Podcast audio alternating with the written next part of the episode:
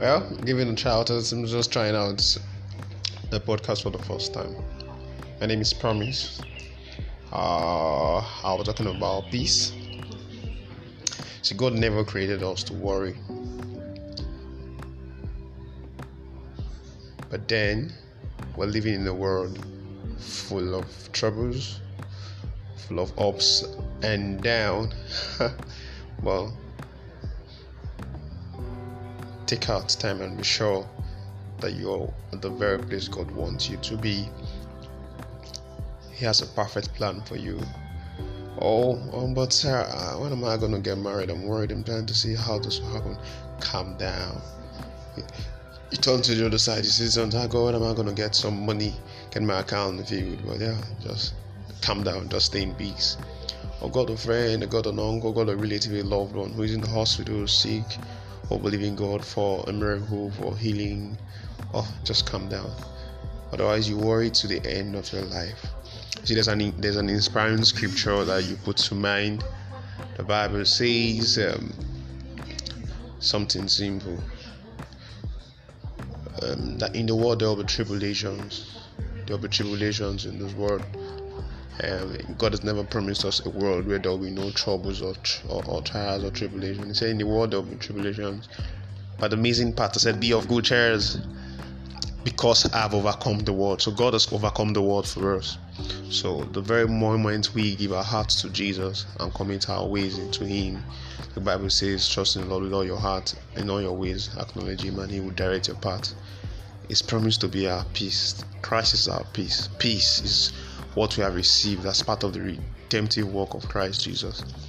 So we have peace with God. Romans chapter 5, verse 1 says, And therefore, being justified by faith, we have peace with God. Say, I have peace with God. Have peace with God. Do not be worried. Do not fret. Just know that you have peace with God. Isaiah 53, verse 5 say, For the, he was wounded for our transgression, was bruised for our iniquity. Therefore, the chastisement of our peace was upon him. So all the punishment we rightly deserved, he took it upon himself so we could have peace with God, so we could be reconciled back to God. So don't don't take the, the troubles again. Don't take the chastisement again upon yourself. Come on, drop those those heavy loads, drop those heavy burdens. Someone cheated you, drop it down. Someone used you, drop it down. Let those burdens go. Let them go, like truly let them go, so you can have a good time with Jesus. Just let them go. Forgive so that you can walk in peace. You could remember uh, a story in Mark 4. And as they were going out to, and then they were going out, yeah, and then they were on a boat, and all of a sudden, the, the, the wind began so much, so much, and they were terrified. They were worried. The boat was about to capsize, and they did all they could, pick some items, throw them away. But all of a sudden, they remembered the Master, the Prince of Peace, is with them, and they called out to Jesus. Well, Jesus just being who He is. Yeah. He was somewhere in one place, lying down and sleeping without any ounce of worry. The King James said he was lying down with a pillow. So he was at rest. That's how God wants our life to be to be at rest, even in the midst of storms. He has not promised us that there will be no storm, but even in the storm, He's going to prove Himself as the strong and mighty one. So God will be there even in the midst of storm. So the walking Master, Master, carest not doubt that we perish. And then he arose and immediately he rebuked the wind. He didn't go about asking them what happened, what gone wrong, who did this, who did that. No, he just rebuked the wind.